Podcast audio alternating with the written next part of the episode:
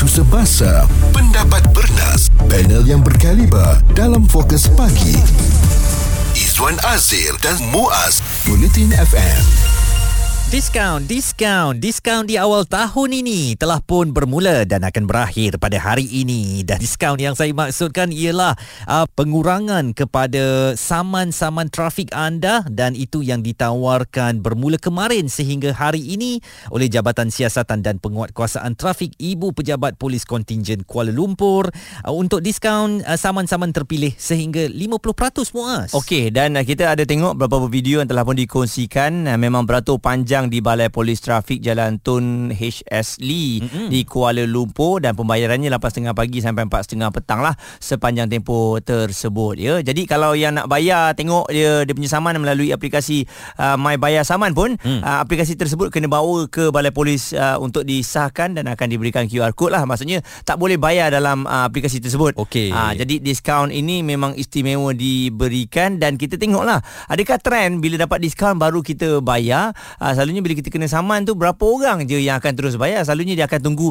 tak apa kita tunggu sampai hujung ataupun awal tahun. Mesti ada diskaun. Dan ini antara reaksi orang ramai yang menyambut baik inisiatif yang dilakukan polis di Raja Malaysia. Saya banyak saman so saya kena perlukan lah. Pun memang yang saya tunggulah every year saya rasa ramai lagi yang tunggu so ramai kena datang lah. Yelah semata sebab nak bayar saman sebab diskaun. Tu yang saya semata-mata saya sabarlah saya nak bayar saman saya lah. Itulah banyak saya rasa dalam lima saman saya lah. Biasa lah trafik Lima tu tak banyak kak oi. Kalau mm-hmm. nak tengok saya Muaz, aduh takut nak buka aplikasi tu. Eh, Macam eh. uh, terbeliak mata juga. Eh sebanyak ini ke sama aku kan? Mm-hmm. Dan memang bila dapat tawaran-tawaran begini adalah waktu yang baik untuk kita menyelesaikannya, melangsaikannya supaya tak ada masalah di kemudian hari termasuk ketika nak memperbaharui cukai jalan. Yap, kita memang mengaku kesalahan apa yang kita lakukan dan uh, bila di diskaun macam ni saya pernah bayar juga mm. ya memang dalam amount yang banyak tapi uh, memang banyaklah dia punya diskaun contohnya kalau dah 50%.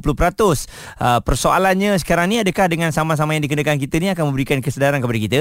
Kalau dulu buat laju, uh, bila dah kena sama, dah kena bayar 50% ni, selepas itu kita tak buat laju lagi ataupun sebenarnya sama-sama lah.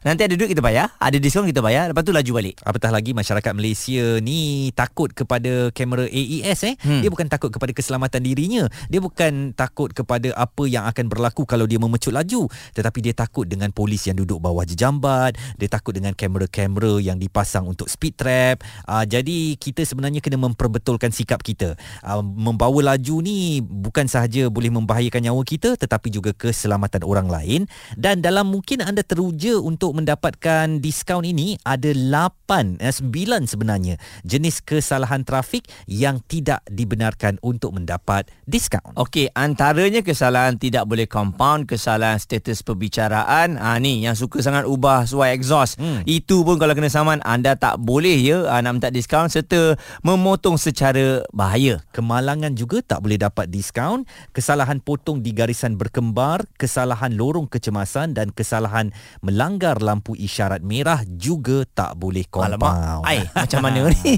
Jadi Rasanya kalau itu yang banyak kan selalu langgar tu. Itulah dan uh, mungkin yang speed trap lah ya kebanyakannya hmm. kita langsaikanlah mana yang boleh. Bahas serta kupas bersama Izwan Azir dan Muaz Bulletin FM 50% diskaunnya. Ini satu peluang untuk kita semua Mungkin mengurangkan sedikit lah uh, Kesalahan-kesalahan trafik kita tu Daripada satu jumlah yang besar 50% agak banyak Dan anda perlu manfaatkannya. Dan mungkin juga anda akan kecewa Kalau pergi ke balai polis untuk menyelesaikan saman Tetapi um, saman itu tidak boleh diberikan diskaun. Mm-hmm. Dan anda perlu cakna lah Apa yang boleh, apa yang tak boleh. Dan bagi menerangkan keadaan itu Kita nak bersama dengan seorang peguam uh, Tuan Nas Rahman yang uh, boleh berkongsi apa kesalahan-kesalahan trafik yang boleh diberikan diskaun dan apa yang tidak. Mungkin uh, sedikit nasihat daripada Tuan Nas uh, kepada mereka yang nak mengambil manfaat dengan pengurangan diskaun 50% ini Tuan. Untuk isu ini kita sama ada saman daripada JPJ ataupun polis. Mm-hmm. Memang dia ada dua jenis kesalahan iaitu sama ada kesalahan di compound ataupun tidak boleh di compound. Mm-hmm pun maksudnya memang kita boleh bayar terus pergi ke kaunter ataupun melalui online kita terus boleh bayar contoh kesalahan yang boleh di compound adalah uh, macam memandu melebihi had laju ataupun uh, kita guna phone masa memandu kalau tu kena 300 tapi yang tu JPJ lah Hmm. Kalau polis mungkin uh, berbeza sikit. Yang itu adalah contoh-contoh kesalahan yang boleh dikompon maksudnya tak perlu pergi ke mahkamah untuk selesaikan. Hmm. Tapi kalau kita dikenakan apa di di saman untuk kesalahan yang tidak boleh dikompon. Contohnya uh, kesalahan yang kita tak ada insurans hmm. ataupun tak ada lesen memandu. Uh, itu memang tak boleh dikompon. Itu kalau nak selesaikan kena pergi ke mahkamah. Ini kalau yang naik mahkamah ni yang uh, agak leceh sikit uh, dan difahamkan kalau resit uh, kalau tersaman JPJ ataupun uh, polis memang kena pergi ke mahkamah dan bila sampai di mahkamah ni ramai orang takut mahkamah mesti benda yang besar. Jadi sebenarnya kalau tengok pada perkongsian uh, tuan uh, Nas Rahman di Twitter nampaknya macam mudah aje. Ada perlukan dokumen yang kena bawa ke mahkamah ya.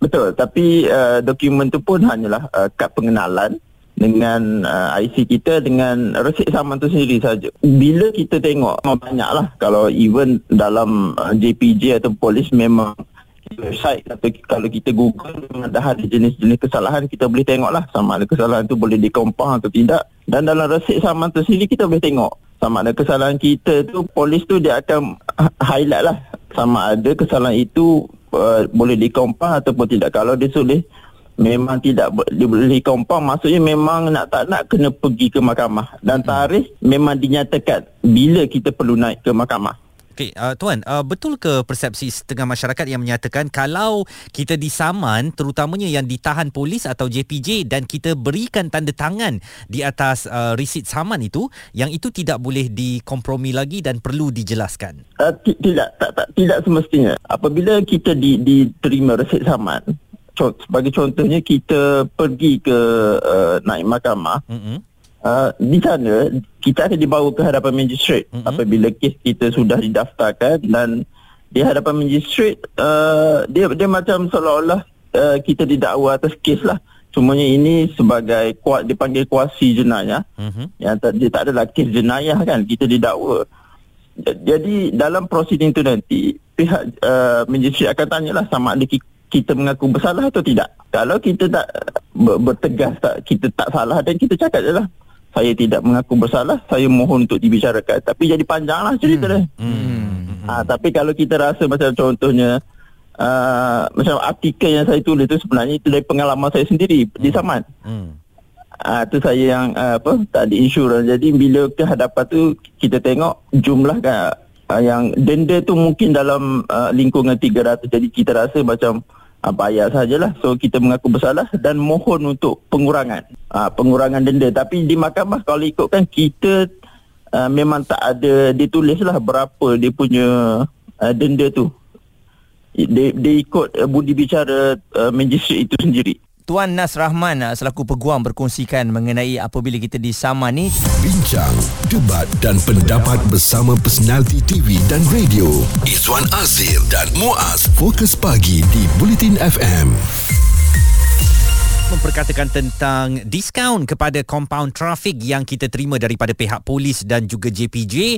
Satu daripada benda yang paling mudah kita nak buat tapi paling susah untuk kita selesaikan ialah memandu laju ataupun melanggar peraturan jalan raya sehingga kita disaman dan memang paling susah sangat kita nak menyelesaikan saman-saman uh, sehingga tertunggak. Betul. Uh, selagi tindakan yang tidak tegas ya ataupun ialah belum sampai kena masuk penjara selagi itulah kita akan bayar saman tu di kemudian hari. Maksudnya bukan kena hari ini, besok kita bayar. Hmm. Jarang sekali. Walaupun sebenarnya kalau kita bayar ada setengah saman tu dalam masa yang cepat mungkin akan dapat uh, pengurangan. Dan selain itu juga kemas kini daripada polis trafik yang mana kompaun saman trafik melibatkan nilai kutipan sebanyak 49.6 juta bagi tempoh Januari hingga Oktober tahun lepas ya. Jadi ini bermakna Izwan mm-hmm. kalau tengok pada jumlahnya memang ramai yang telah pun melanggar undang-undang dan dikenakan saman. Dan jumlah pesalah trafik di negara kita terus meningkat ya. Uh, pada tahun 2021 14 juta saman trafik dikeluarkan meningkat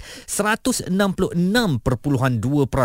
Jadi ini sudah jelas menunjukkan bagaimana sikap pemandu dan penunggang pengguna jalan raya di negara kita yang uh, membuat uh, seolah-olah tak nampak kepada peraturan jalan raya tidak menghormati pemandu lain dan kadang-kadang geram juga muas kesalahan-kesalahan ini bukan dilakukan oleh kenderaan Malaysia tetapi daripada kenderaan negara negara-negara jiran. Okey dan kita tengok rata-rata yang telah pun pergi untuk menyelesaikan uh, diskaun ataupun saman ini uh, antaranya adalah Imran. Dia kata uh, dah selesai guys 50% diskaun untuk saman PDRM uh, daripada kemarin sampailah hari ini. Yang pakai apps tak perlu beratur lama. Hmm. anda perlu ambil voucher dan balik buat kat rumah aja. Itu yang saya kata uh, voucher tu adalah QR code yang akan diberikan. Irfan uh, Fitri juga di Twitter menulis kita first time kena punyalah kelam kabut sebab nanti akan digandakan kalau lambat at last dapat diskaun. So saman kali kedua buat dono je dan diskaun lagi kurang daripada yang sebelum tu bayar awal.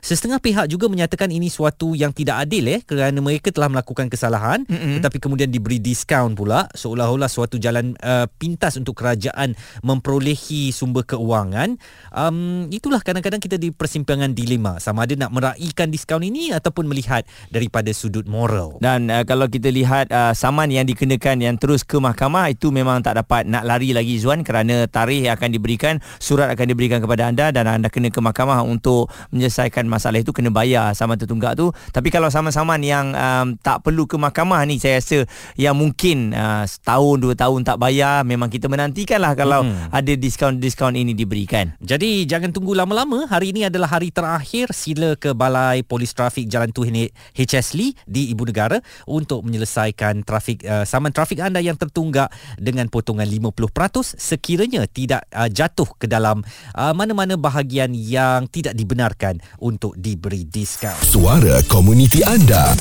Fokus pagi Izwan Azir dan Muaz Bulletin FM.